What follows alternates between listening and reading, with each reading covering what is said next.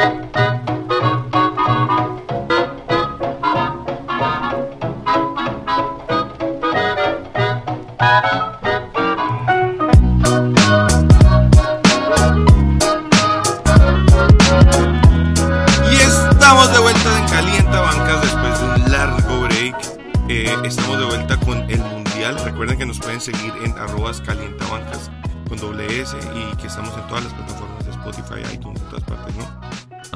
Yo soy Matías, bienvenido Humberto. Muchas gracias. Eh, Estamos en Miami, en el closet, muy lejos de China, Muy lejos de China. porque Eh, hoy no hablaremos de la NBA. Un poquito. Claro, un sí. poquito. Todo, siempre que hables de básquet terminas hablando de la NBA. Es inevitable y más porque se acerca también la temporada. Eh, pero hay algo más grande, ¿no? Hay algo más importante. Acaba- eh, hoy día, hoy domingo, estamos grabando este capítulo, se acaba de jugar la final entre Argentina y España del Mundial de la FIBA. Estoy eh, triste, feliz, eh, enojado, orgulloso, contento. Es la mezcla de emociones de, de perder un oro y ganar una medalla de plata. Claro. después de, de tantos años. La, la última medalla que había ganado Argentina era en 2008, también en Beijing. Hace mucho tiempo no, se, no, no estaba en el podio de la selección. Y estoy contento, estoy contento con la performance en el Mundial. Llegó, le ganó a Serbia, le ganó a Francia, llegó mucho más lejos de lo que, de lo que hasta yo mismo esperaba. Eh, hay mucho para estar contento. O sea, de verdad que hay equipo, hay futuro. Y, lo que decís, ¿no? El trayecto para llegar acá fue como contra todas las posibilidades. Le tocó bailar siempre con la más fea, como dicen eh, por ahí. Eh, Francia, un rival dificilísimo. Serbia, un rival dificilísimo. Y contra los dos pudo, contra Francia hasta de manera holgada, ¿no? O sea, Francia, un rival que a Estados Unidos le dio mu- mucha pelea. Contra Argentina, el sistema defensivo fue apabullante. Al final, incluso a Gobert no lo vimos haciendo mucho eh, en el cierre del partido. Argentina-Francia, Gobert completamente apagado. Sí. Nada, no pudo, no pudo hacer nada. Entonces, y contra sí. Serbia, Jokic. O sea, la- Impresionante. la defe- la- el, el nivel de la defensa de la selección argentina este mundial es algo que me deja tranquilo, porque si bien la cagaron en la final contra España, no invocaron un, un triple, la ofensiva no funcionó, la defensa por momentos, eh, con excepciones del tercer cuarto, estuvo bien. Y, y eso me deja tranquilo, porque Garino Sí. defiende bien, porque Campazo defiende bien, la Provítola defiende bien, Escola sigue defendiendo bien con la edad que tiene. Y bueno, no se pudo. Sí, creo que el sistema defensivo eh, de Argentina pasa claramente por la defensa y eso fue lo de pronto lo que estuvo corto el, pues, la ofensiva en este partido. Igual España había muchas muchas razones también para estar optimista, era un, un equipo que hombre a hombre parecía que iba a ser mucho más parejo. Es la poten entre estas dos selecciones, a ver, es la potencia. Claro. España también llegaba invicto a la final, no perdió ni un solo partido, eliminó un equipazo eh, como Australia y, y se metió en la semifinal como candidato, como el candidato porque tiene un quinteto inicial superior a los de todo, el- todo el resto de- del mundial, quizás con excepción de Estados Unidos, claro. pero con un sistema, con un, un estilo de juego muy definido, con Ricky Rubio en fire, con, con Juancho Hernán Gómez jugando mejor que Willy, pero jugando bien. Sí. Y Marc Gasol llenando casi un triple doble. Estuvo a tres rebotes eh, y un par de asistencias de un triple doble. Es un, un- Claro. un tipo que en los momentos en donde el partido necesitaban agarrar rebotes, agarraba los rebotes. También mucho peso pues de la experiencia de un equipo de España que ya llevaba consolidado mucho tiempo. Ese primer round 12-2 obligó a Argentina a siempre estar jugando de afán. Cada posesión parecía un fast break, como que cada posesión intentaban forzar los tiros muy rápido. Sí. Pronto le faltó esa pausa, esa rotación de balón, ese movimiento. Que cuando se veía aparecer, Argentina volvían a acercarse, volvían a aparecer los triples, pero por momentos era como muy errático, como muy intentando sacar un tiro rápido porque estamos atrás por mucho y hay como que Sí, intentar forzando, forzando, Forzando. mucho, mucho, muchas posesiones que Campazo rega- regalaba la pelota, intentaba sacar un tiro, le hacían un tapón. Sí. Deck jugó muy bien, Escola no apareció hasta el último cuarto. Muy inconsistente la Claro. selección. lo de escuela así rarísimo. Eh, Ah, una, una marca sí. defensiva impresionante de la defensa española. Eso es lo que también llevó a España a estar en la final. También. Esto es lo que no me sorprendió del trayecto de España para llegar a la final. Que contra los equipos malos no juega bien, no importa. Contra los equipos buenos sigue, sigue respondiendo y sigue ganando los partidos. Quedó invicto Sí. España. Lo que me sorprendió más fue primero Argentina eliminando, ganándole el partido a Rusia, que si bien no es el mejor Rusia de todos los tiempos, tiene buen equipo Sí. y Argentina lo, lo dejó completamente apagado. Y después la victoria contra, contra Serbia fue la frutilla Claro, del postre creo- y lo de, lo de Francia fue otro Yo creo nivel. que el, el, el, el partido de Serbia es como partido de empiecen a creer. Sí. Porque en ese instante Serbia era casi que el mejor equipo del torneo. Y, y fue un partido cómodo, o sea, que el sistema Argentina funcionó. No fue como que ahí hasta el último segundo, sino que ganaron bien, ganaron y ganaron bien. Contra Serbia sí fue solo un minuto, una jugada que estuvo Serbia arriba en el tercer cuarto y después Argentina recuperó rápido. Jokic no hizo nada en ese partido tampoco. Es otra muestra de cómo Argentina puede defender cuando necesita. Sí. Eh, lástima que no pasó en la final, pero un saludo a todos los españoles que nos escuchan. Felicitaciones por haber ganado el. Mundial. Yo no estoy contento que haya ganado el Mundial España. Eh, estoy contento que Argentina haya salido segundo. A mí me alegra mucho eh, el año de Margasol. Margasol me cae muy bien. Obviamente. Se convirtió en el primer jugador no llamado Lamar Odom, ¿ok? Que ganó el campeonato de la NBA y un oro en FIBA, ya sea olimpiado o mundial, en, la, en el mismo año. O sea, El club selecto el selecto group de Lamar Odom y Margasol. es un selecto grupo. La verdad es exclusiva, es muy difícil de hacer esto. Lo que pasa es que automáticamente yo escucho un grupo con Lamar Odom y yo no quiero estar ahí. Pero ahora está Marcasol que le, le está de alguna manera levantándole eh, la percepción a este, a este grupo Que selecto el de Big Three, jugadores. ¿no? Lamar Odom creo que está jugando en el Big Three. Volvió al Big Three. Me alegro mucho por Lamar Odom, que puede decir por la calle que ahora no es el único que tiene este récord. Y el récord Claro. gana, gana más valor cuando hay otra persona que lo Soy uno de los ¿eh? dos jugadores, claro. Claro, es como, ok, ya es un club, no es un invento mío que busqué un stat random de ESPN como el mejor jugador de los martes por la noche con 7 rebotes y Claro, es mínimo que 18 n- puntos. No es tanto un mérito más que una coincidencia. No, como que no es un mérito. Porque Tenés es que, que, estar en el plantel de dos campeones. cada año hay un... Claro, pues coincidencia. No, lo que, lo que, lo que no pasó en fue, el por ejemplo, correcto, en el año correcto. no, lo que no pasó fue, por ejemplo, que Michael Jordan con el Dream Team haya ganado en el 92 o ninguno de los que estaban ahí. Fíjate que el Fue- Mundial fuera el próximo año, igual gana España. No estaría en este, no estaría en este grupo, pero es por coincidencia. Bueno, el año que viene tenemos eh, los Juegos Olímpicos. Y que seguro hay muchos que han ganado Olímpicos y Anillo el mismo año. No, no, no, porque esta estadística cuenta a las dos competencias. No, seguro cada año uno del roster americano que ganó oro, alguno era campeón, imposible, No. no, no te creo. ¿no? Buscalo. El último oro Sí, del roster, na- nadie, nadie fue el equipo campeón. no. Yo No- confío, confío en esta estadística, Humberto. Confío en esta estadística. Si querés buscar, No, no, Si buscar porque buscar. estamos grabando, pero se puede siempre buscar un segundito el stat.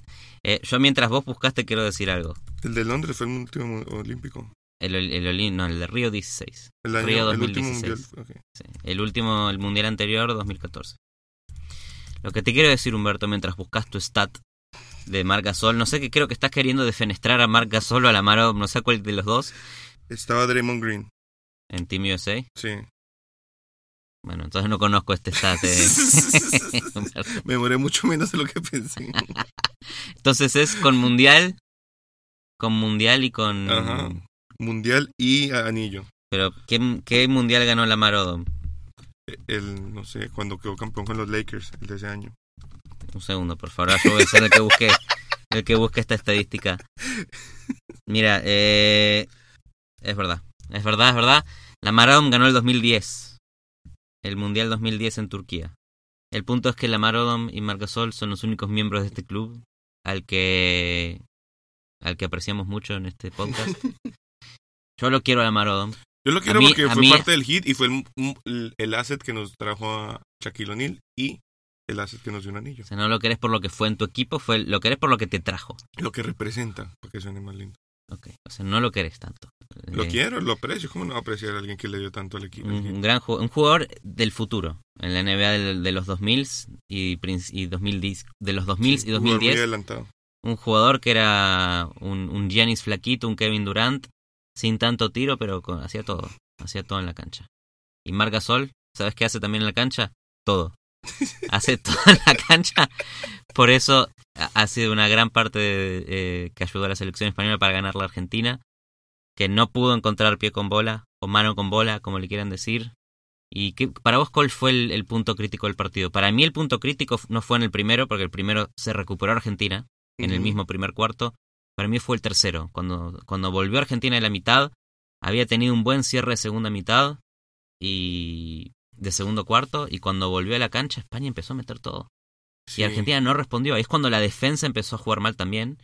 Y España hubo una jugada que encontraron dormidos a, a- a los argentinos, que no me acuerdo cuál, eh, qué jugador de la selección española estaba abajo del aro, con un pase de Ricky Rubio de, de- a, a través de toda la cancha. Nadie lo marcaba.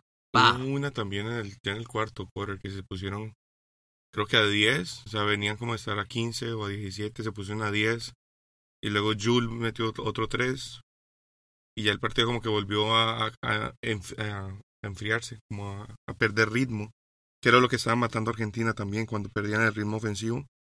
Y de ahí en adelante ya cogió control España y cómodamente se fue a celebrar. Se fue a celebrar. Muy merecido lo de España. Bien por. Francia también, hay que hablar de los otros equipos. Bien por Francia. Bueno, el quinteto ideal del Mundial contiene a, a Fournier de Francia, lo contiene a Bogdanovic de Serbia, que tuvo un super Mundial. Todos los partidos, ¿eh? De, Sí. de primero a último hasta el partido que perdieron con Argentina, Bogdanovic jugó muy bien. Este chico que juega en Sacramento, ojalá le den más minutos.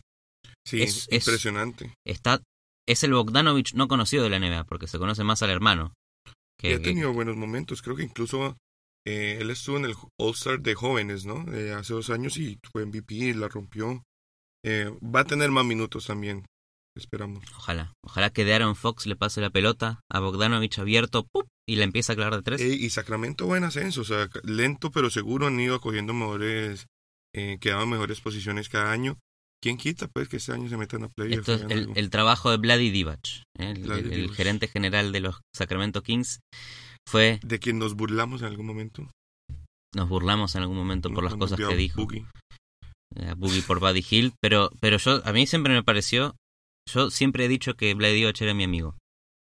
No, Toda mi vida dije que él es mi amigo porque cuando yo tenía 8 años, tenía el NBA, el NBA Live 98 en la computadora y me creaba a mí mismo, así enanito, súper enanito, pero me ponía todo 99 y me ponía los Charlotte Hornets y se la pasaba a Vladi Divac y Vladi Divac me la pasaba a mí y jugábamos muy bien juntos. Y era mi amigo. Vladi Divac era mi amigo. O sea, con- tuviste un bonding, una conexión con Vladi Divac digital. Digital, sí. exactamente. Él nunca me vio en su vida, yo nunca lo vi a él tampoco en vivo. Pero un día se van a ver y se van a abrazar sin saber por qué. Le Él pediré, no va a saber por qué. le pediré la firma y le explicaré esto y no me entenderá. No me Oh, sí. entenderá. Y me dará una sonrisa y una foto que puedo poner en la pared. La de Divac. Mi amigo del NBA Live 98. Cuando la gente te pregunta, eh, Mati, la foto con este tipo súper alto que... Exactamente. Déjame te Puede ser cuento". tamaño real también. Upa. Y volviendo al Mundial, Humberto, que fue el... Vos me decís que fue el primer torneo internacional FIBA que seguiste día a día, partido a partido. Aparte de los olímpicos, ¿no? Porque los olímpicos sí los veo, pero mundiales nunca le había puesto cuidado. No, no me interesa porque Colombia no va a los mundiales. Algún día estará con Brian Angola. Cuando, cuando volvamos a ser host, volveremos a los mundiales.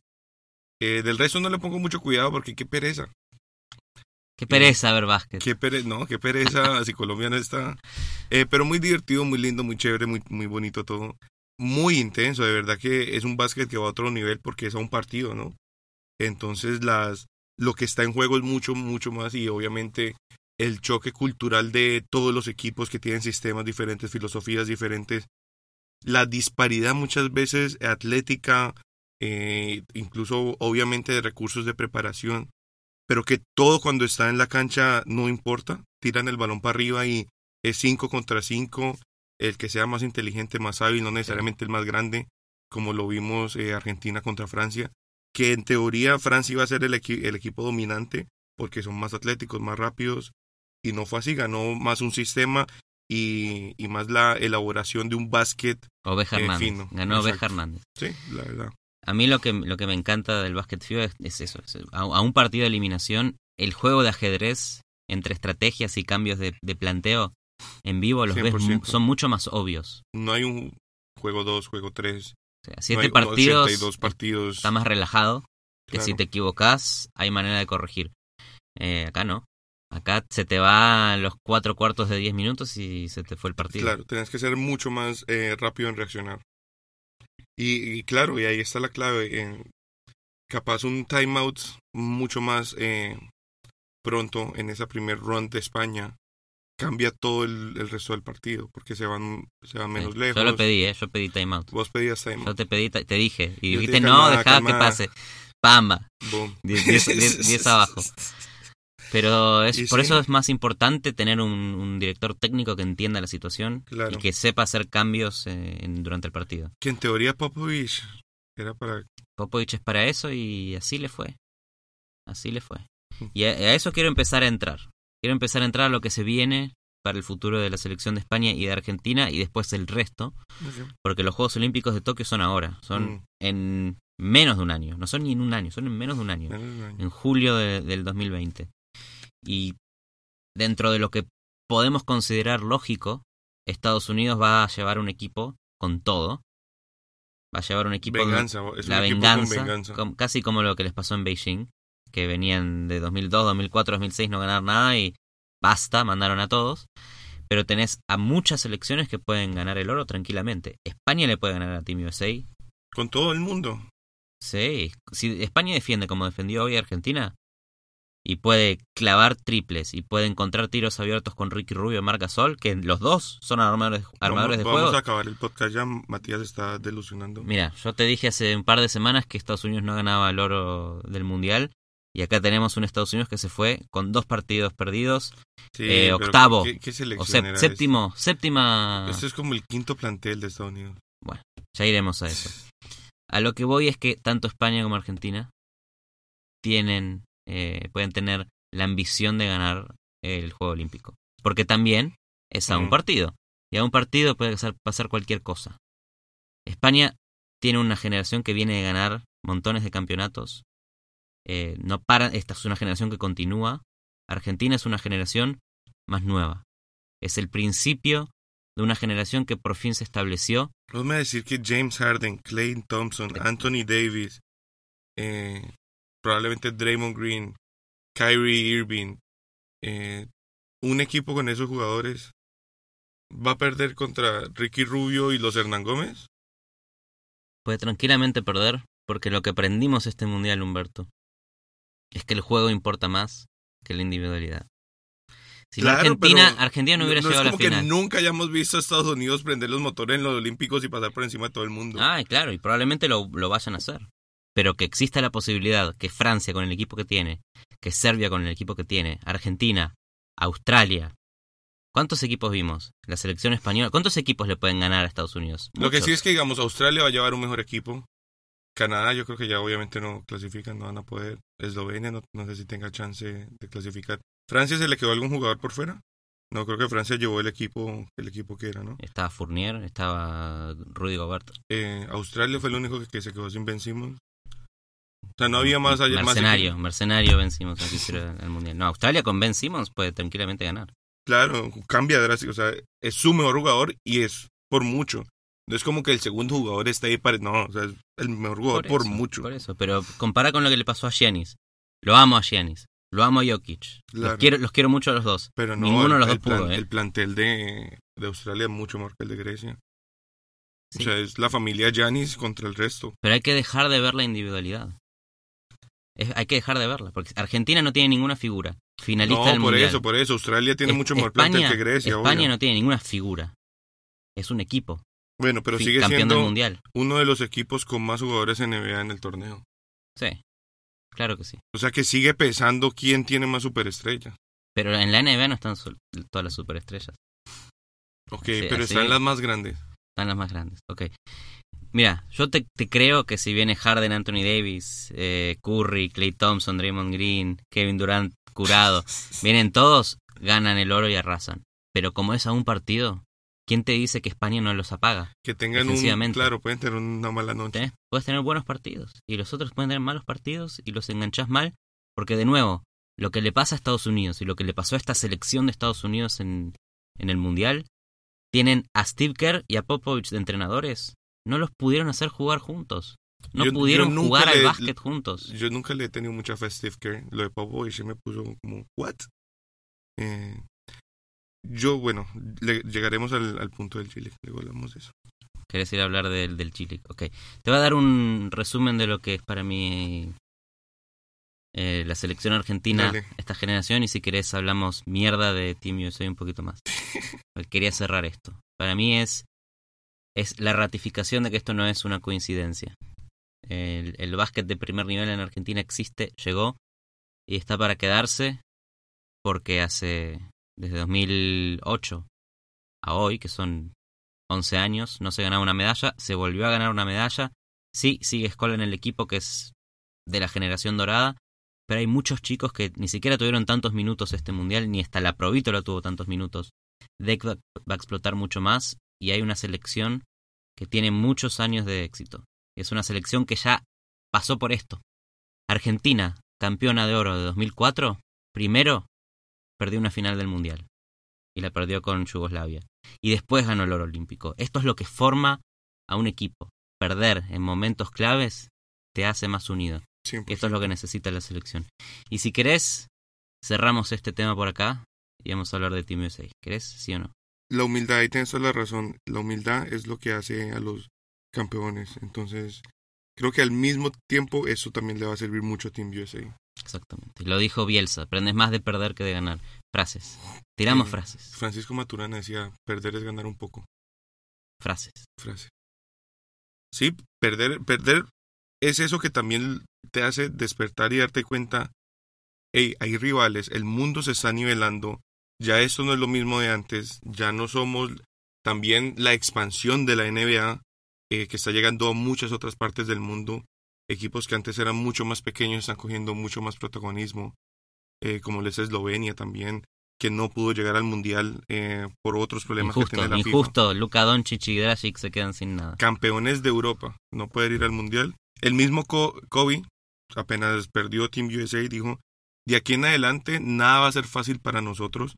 Eh, los días del 92 del Dream Team de Barcelona se acabaron. Ya esto no va a ser como una caminadita por la playa. Le mandarías un email a Kobe y le decís, Harden, Anthony Davis, Curry, Clay Thompson, Draymond Green, ¿qué estás hablando, man? Kobe va a dirigir el próximo Olímpico. No, si Popovich porque 18 años, una cosa así. Uy, Dios mío. Pero para vos es un fracaso este, este mundial de, de- de Estados Unidos o es normal? Es ¿Qué, que qué te parece? ¿Qué, ¿Cuál es tu opinión? Yo te dije que iban a perder. Sí, Y vos me decías, no, que van a perder, cómo va a perder Estados Unidos, qué sé yo, van a perder. sí. Y perdieron con Australia en pretemporada del mundial, perdieron dos partidos en el mundial contra Serbia y contra Francia. No es un fracaso Fuera. de este equipo porque, o sea, de verdad que los jugadores que estaban dieron todo y hasta más.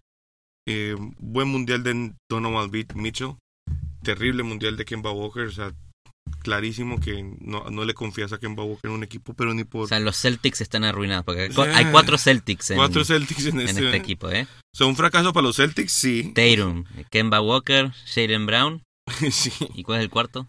Smart, Mar- Marcus Smart. Smart. Cuatro Celtics en Team USA afuera. Entonces, no, con el mejor mí, coach del planeta. el- al, al equipo no hay nada que reclamarle, este equipo dio todo. Hay mucho del sistema, cómo está organizado el torneo FIBA de clasificaciones, hay mucho el- de cómo se manejó el roster desde, el- desde eh, quién dirigió los, la clasificación de los Olímpicos, que fue Steve Van Gundy. eh, Van Gundy, Sí.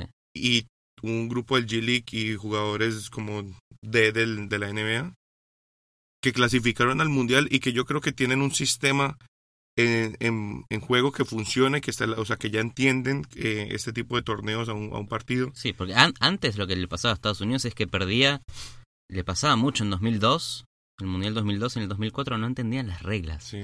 Hacían doble drible cada, cada, cada cuarto. Cuando esperaban el rebote no querían barrer la pelota, no querían agarrar la pelota. Y venía un jugador de otro equipo FIBA y ¡pamba! le robaba el rebote y era una volcada o un rebote defensivo. Y esto no le pasa más a Estados Unidos. Lo que pasó es Claro. que se niveló el nivel de juego. se nivela, el- se nivela el juego y obviamente es un proceso de, de aprendizaje en este nuevo sistema, nuevo equipo técnico. Eh, capaz hay que empezar a, a pensar desde ya en el equipo B de Estados Unidos y no, no esperar al último momento a depender de tus estrellas y que las estrellas se bajen y buscar. O sea, ya saber que el, el equipo A solo es para Olímpicos y va, eh, que el que clasifique termine siendo el que vaya. Sí. Creo que eso va a ser muy importante. Sí, para mí es no es un equipo C ni D, este Estados Unidos es un equipo B, porque la cantidad de jugadores que dijeron que no son exactamente 15. Y este es un plantel de 15. Este es un equipo B. Y un equipo B de la NBA tuvo muchos problemas. No te acuerdes lo que le pasó con Turquía. El partido de Estados Sí. Unidos-Turquía, no sé qué fue. Fue un milagro del mundo que no perdió Estados Unidos, porque tuvieron cuatro tiros libres para ganar los turcos y erraron los cuatro. Erraron los cuatro. Estados Unidos se salvó de pedo en overtime. Hubieran perdido contra Turquía, que es un equipo que en, el mundial de hoy, el mundial que se jugó hoy, no es ni, ni menor candidato a llegar lejos. Yo creo que es un equipo por lo menos de. Yo creo que puedes armar un equipo de rook- all rookies mejor que eso que fue. Niños, que les ponen niños Sí. a jugar el mundial y te va a ver mejor. Armemos un equipo de NCAA y les va mejor. No, pero ¿qué estás diciendo? Eh, Si los chicos de NCAA, los Mentira, chicos de NCAA les van mal en la. Summer League. Nada que reclamarles a. esos No, por que favor, fueron. Humberto. Yo al único que le reclamo es al pechifrío de Kemba Walker, que no pudo invocar nada en ese partido contra Francia. No sé, a mí lo de Kemba Walker siendo el líder de un equipo me da, me da, esto creo que es el, el- para los fans de los Celtics que están ahí en el mundo, eh, tengan cuidado, tengan Sí. cuidado. Sí, Por que favor. si es tu go guy, no, no. Sí, dependan más de Tatum, eh, que Tatum y Jalen Brown sigan siendo el foco del, del equipo y que Kemba sea como el, el super Pippen de ese Sí. equipo, que sea la estrella que, que acepta no ser la estrella por el bien del equipo, porque entre Tatum y Jalen Brown están bien, chicos. Sí. También. Basta de Kemba Walker, eh, eh, dominando todas las posesiones, driblando la pelota hasta que queden tres segundos en el reloj y tirando un tiro de Mm. mierda eh, con un tipo en la cara. No, no, No más. No más. Eh, sí. ¿Qué? ¿Qué te parece lo que dijo Colangelo? Colangelo es una leyenda histórica de la NBA y es el presidente de, de USA Basketball. No, mencionó que no quería o que iba a tener muy en cuenta las personas que se bajaron del equipo cuando estuviera armando el roster del de los Olímpicos. Sí. Es, está mintiendo claramente, es un bluff. Si llama a LeBron y dice, hey, quiero ir a jugar titular. Ok, y LeBron, le dicen, no, no, no, pero LeBron dijiste que no. Cuando te necesitamos, es imposible, es imposible que haga esto. Pero me gustaría a mí que la selección de Estados Unidos sea la selección y que sea que haya consistencia en- Claro. en, el plantel. Eso estaría bueno porque los aprende, es lo que pasa en el resto de las selecciones del mundo. Aprenden a jugar juntos y cuando aprendes a jugar junto, jugás Pero mejor. no es posible que tu selección no sean tus mejores jugadores. Si los mejores no quieren, arma una selección con los que quieren, que vengan siempre. Bueno, Que pero es, es que juntos. también ahí viene el otro tema de esta rivalidad FIBA-NBA eh, que se quieren joder entre ellos y ponen las clasificaciones en medio de la temporada. Sí, esto es horrible lo que hizo la FIBA, metió la clasificación durante la temporada de la NBA. Por eso Eslovenia no llega Claro, a clasificar porque, porque no, no tenía ni a Dragic ni a Luka Doncic. Argentina, por ejemplo, no tiene ninguna NBA, no le perjudicó para nada. Tuvo a su equipo entero en la clasificación. Pero está mal. Y es muy raro lo que, lo que hace la FIBA. Porque la FIBA, de verdad, en cuanto a influencia basquetbolística del mundo, eh, lucra del, del- del- de lo Claro. exitosa que es la NBA. claro. La NBA abre el básquet al mundo, hace que más gente del mundo quiera ver y jugar básquet. Es que el básquet está, el básquetbol está creciendo a un ritmo aceleradísimo en todo el mundo y la FIBA no tiene nada que ver con eso. Es Nada todo la ver. NBA, es todo la NBA. David Stern, Adam Silver, Michael Jordan, eh, Manu Ginobili, Pau Gasol, Yao Ming. Estas son las razones por las Sí. que la NBA es grande en el mundo, no el FIBA Américas. Cada Sí. vez hay más superestrellas alrededor del mundo y todas quieren venir a la NBA. Sí. Ninguna está pensando qué emoción cuando llega el mundial de FIBA. Pero esto es lo que quiere generar también la FIBA. Y ahí es donde yo te pregunto, ¿por qué la FIFA obliga al Comité Olímpico a que, a que el, el Juego Olímpico de Fútbol sea sub-23? Imagínate si la FIBA agarra a los Juegos Olímpicos del básquet y les dice, pa, desde ahora es sub-23. Y el- lo único que importa es el Mundial de la FIBA. Jode, jode los olímpicos. Te lo jode. Y, el- y la competencia es cada cuatro años, como en el fútbol. Pero es que también eso fue lo que le abrió las, pe- las puertas al dominio absurdo de Estados Unidos, ¿no? Cuando dejaron meter profesionales fue como que, ah, bueno, muchachos, vengan, ¿no? También. También. Pero la FIBA está en una posición en donde de verdad tiene que cooperar un poquito más con la NBA, un poquito más, y tener fechas diferentes, porque es un poco ridículo. Sí. No, no, som- no somos tontos. Sabemos que la mejor liga del mundo sigue siendo la NBA y que los mejores europeos y americanos van y terminan en la NBA, No, y el máximo nivel. lo cerca que está la liga de empezar, vencimos, lo quiso entrar, A ver, el mismo Manu Ginóbili, eh, hubo un par de mundiales que no lo jugó. Imagínate. Juegos Olímpicos a todos, pero a los mundiales ha faltado. El 2010 no fue, el 2014 no fue. Es difícil. Est- estaba cuidando su cuerpo para la temporada con, con San Antonio. ¿Y quién se lo reprochó? No, pues quién. Nadie. Y Canadá, que en papel tendría un buen equipo, ninguno fue. Ninguno. Para vos Andrew Wiggins salía campeón No, pero campeón salían del mundial. grupo. Salían del grupo. Sí, salían del grupo. El técnico de, de Canadá, para los que no saben, es Nick Nurse, el campeón de la NBA. Sí. No llegó muy lejos con, con Canadá. Pero eso es lo que me gusta de este mundo del básquet, Humberto. Porque el campeón de la NBA es canadiense, Mm. el MVP es griego, que es Giannis, el Rookie of the Year es esloveno, que es Luka Doncic, el Defensive Player of the Year es francés, que es Rudy Gobert, el más mejorado, el Most Improved es Pascal Siakam, que es de Camerún, y el mundo tiene sus mejores jugadores en la NBA, y el mundo quiere ir a la NBA, que es lo que decías, pero el mundo cada vez es mejor y es cada vez más fuerte, es cada vez- está todo cada vez más nivelado, Sí. y Estados Unidos, para, para seguir debatiéndote esto, y coincidiendo con Kobe Bryant, yo coincido con mi amigo Kobe Bryant, no la tiene fácil. Ni llevando a los mejores la tiene fácil. Yo creo que eso que dijo Kobe Bryant también es un bluff, porque él sabe que también que eso, es- eso es mentira. Si Estados Unidos lleva a sus mejores jugadores, entonces lo que está haciendo es ponerle presión a esos jugadores. Un poquito, Claro, está diciéndoles, pónganse las pilas, huevones, porque sin ustedes no vamos a hacer nada. un poquito. Uno de cada tres jugadores en la NBA es extranjero. Eso es un gran stat. Uno de cada tres, que es bastante. Es un inmigrante más. un inmigrante más a la mejor liga del planeta. Y estos chicos que, que entran a la- la NBA eh, siguen jugando para sus selecciones. Y ese ¿eh? número sube cada año, ¿no? Sí, sube, sigue subiendo. Y a mí lo que, lo que me parece es que si... Imagínate, imagínate un plantel de Team USA que tengas a Curry, que tengas a, a Irving y a Westbrook, a Harden, a Anthony Davis, a Draymond Green, a LeBron y los pones contra la España de hoy. Pero no a nivel nombres, a nivel juego. España te marca como marcó Argentina en la final. España te encuentra espacios como los encontró como contra Argentina en la final. ¿Por qué no le vas a dar una chance de ganar? Van a tener un juego competitivo segurísimo. Van a llevar a Estados Unidos hasta el final del partido segurísimo. Y les pueden ganar. Y Estados Unidos de verdad no la tiene Pero más vos fácil. estás hablando como si no mencionaste a, a tres de los mejores defensas de la NBA. Sí. O sea, Draymond Green, Clay Thompson, LeBron James y Anthony Davis defendiendo Sí. intensamente. ¿Qué va a hacer Ricky Rubio? Pero la defensa es en equipo. Y lo- a lo que yo me refiero es que También. lo que yo y no refiero, saben jugar en equipo. pero no es lo mismo. España viene con 10 años de construcción como selección. No se tienen que ni mirar a los ojos, saben lo que el otro está haciendo en la cancha. Estados Unidos no. Juegan una vez por año en el All-Star Game jodiendo, haciendo boludeces. No saben cómo juegan. Pero Draymond Green lleva como dos o tres olímpicos. Clay también. También hay un equipo Estados Unidos que ya se empiezan a conocer en Team USA. Boogie ya no va a volver, obviamente. Pero Boogie también lleva como dos o tres. Boogie no volverá a la NBA. Boogie no, ojalá y pueda jugar en el Big Three. Eh, la liga de criminales del, del Big Three. Todo está aceptado. Hablando del Big Three, eh, Joe Johnson firmó con los Detroit Pistons. impresionante. Para los amantes de la Big Three o de Joe Johnson o de los Detroit Pistons, esto ha sucedido. También Joe Johnson duró retirado, que ¿Tres meses?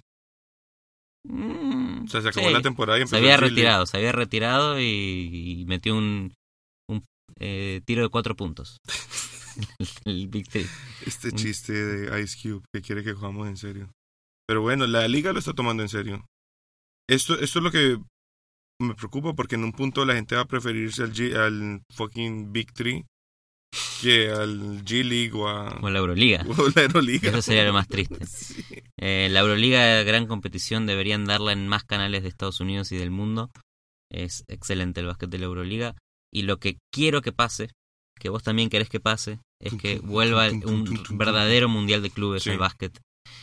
Todos los años. ¿Por qué, por qué existe el, el- la Intercontinental de la FIBA? Pero ¿por qué mandan al equipo de la G-League? Los Bueno. Austin Spurs, que es el equipo de San Antonio Spurs de la Liga Menor, salieron cuartos de la Intercontinental. San Lorenzo, Argentina, tercero. ¿eh? Yo creo que- el- el- San Lorenzo. Inicialmente esto lo cancelaron porque siempre ganaba un equipo NBA, ¿no? En los 80 y en los 90 existía el McDonald's Championship, que ganó eh, Michael Jordan. Y en los 90 desapareció. Y durante muchos años no existió competición que mete un equipo de Estados Unidos con los del mundo. El año pasado, y este año sí, y la NBA mandó a- a- al equipo de la G-League. Si acá metes a los Toronto Raptors, o metes a Golden State, o a Cleveland, al que salga campeón, y los haces competir, y eh, AEK Atenas en su mejor año contra eh, Toronto Raptors, te puede ganar un partido. también. Te puede ganar un partido. Estás so- eh, sobreestimando el nivel de un equipo NBA contra el Mira, e- es, acabamos de decir que cada vez hay más jugadores impresionantes en- saliendo del mundo, ¿no? Sí, Y todas esas superestrellas vienen acá a la NBA. sí. No van a ganar. El equipo que salga campeón de la NBA Ah, pero va a un, par- ganar. a un partido sí.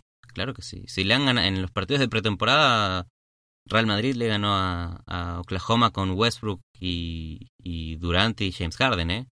No son chistes los equipos eso no- eso no recuerdo. Real Madrid, el Real Madrid tiene cinco jugadores en la final de la NBA.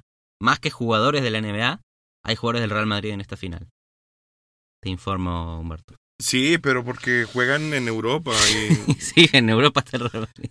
eso no significa nada. Perdón, si vos pones al Real Madrid contra Toronto Raptors, Real Madrid puede ganar tranquilo. Yo creo que ganan los Raptors hasta sin Kawhi. Por algo es un podcast de la NBA y no es un podcast de la Euroliga del Real Madrid, aunque lo seguimos, eh, nos gusta más la NBA. Pero yo te digo, Humberto, que el Real Madrid le puede ganar a los Toronto Raptors. es que uno a uno yo no veo cómo. No tiene sentido. Barcelona con Mirotic no le gana a Toronto. Un buen partido de Mirotic. O sea, el mejor jugador es Mirotic. No, no, no van a ganar. Puede ser. Puede ser que tengas razón, pero puede ser que el básquet esté cada vez más parejo y puede ser que Argentina gane el oro, el oro olímpico. Puede ser.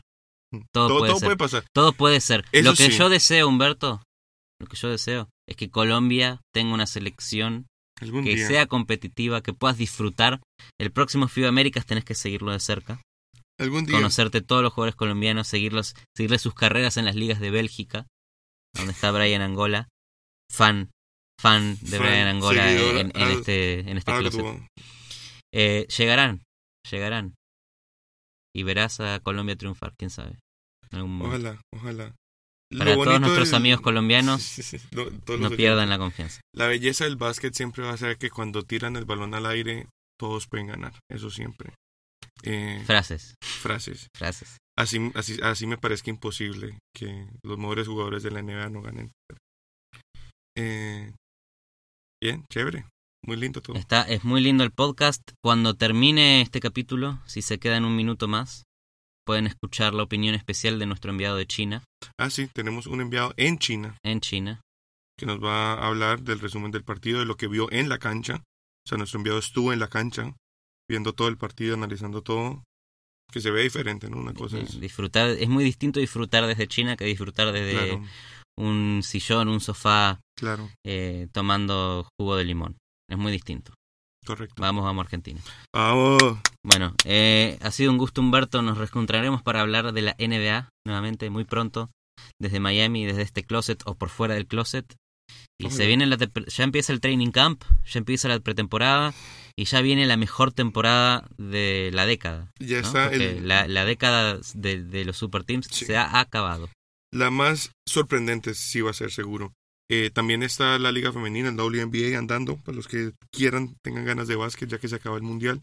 Los Eh. Ángeles Parks son muy buenos, ¿eh? Sí, entonces no se olviden que también hay muy, muy buen nivel del básquet femenino. Eh, no se olviden que Eslovenia, Eslovenia no estuvo en el Mundial del Campeón de Europa, Y que Goran Dragic está enojado. que Goran Dragic está mojado. Em- enojado.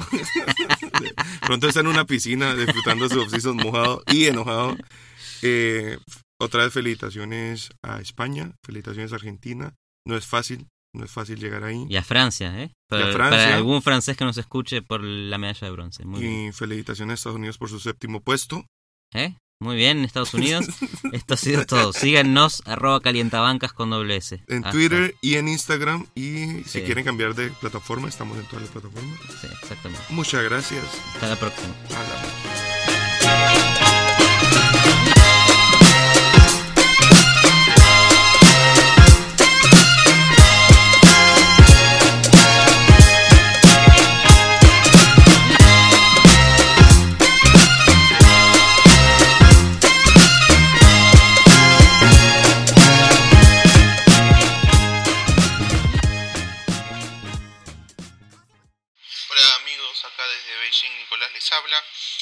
que primero quiero destacar del Mundial de Básquet es los dos equipos que llegaron a la final.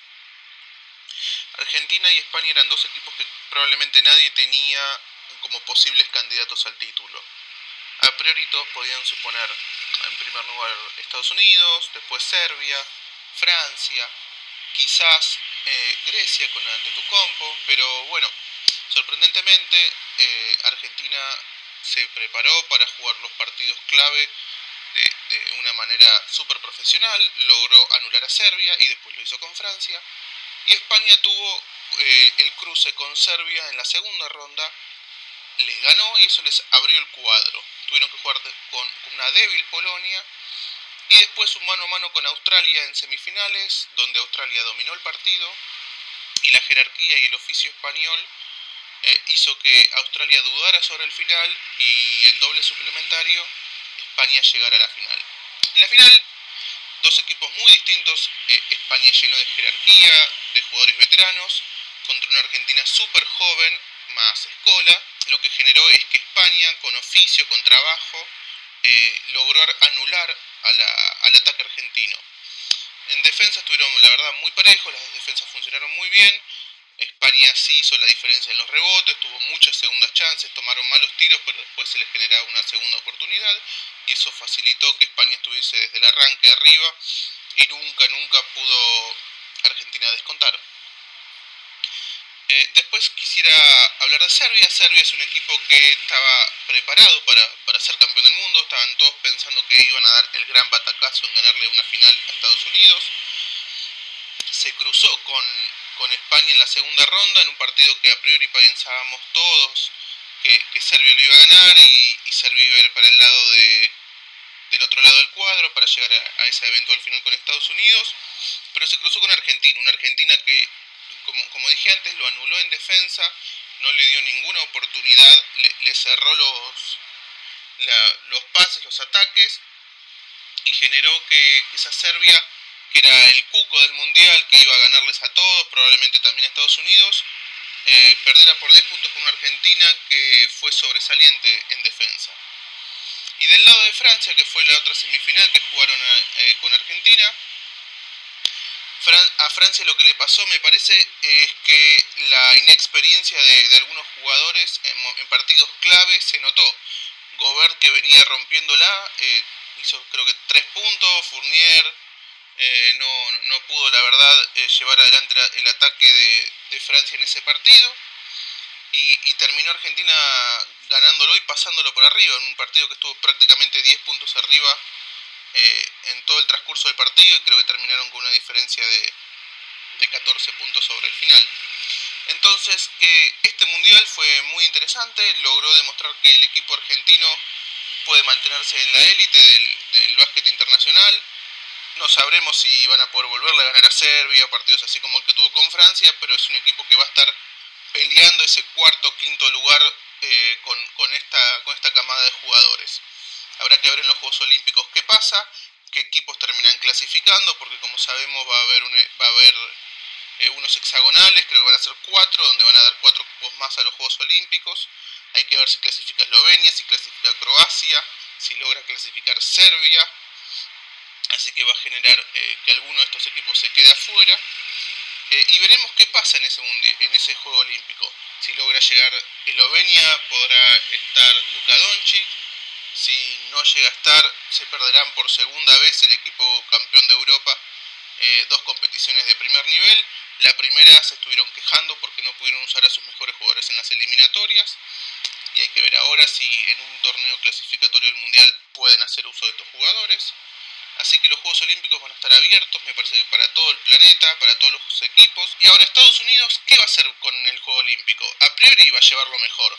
Esta vez sufrieron muchas bajas, pero para adelante eh, van a mirar y van a buscar los mejores jugadores que, que haya en la liga. Eh, no, van a, no van a tener problema en ir a buscar jugadores que antes se bajaron, así que hay que ver si Colangelo, Popovich logran armar una muy buena base para retener la medalla de, oro que, lograron en los Juegos Olímpicos anteriores y dar una nueva imagen del de Team USA que, que la verdad en este mundial fue bastante triste. Así que esto es todo desde Beijing, les mando un saludo.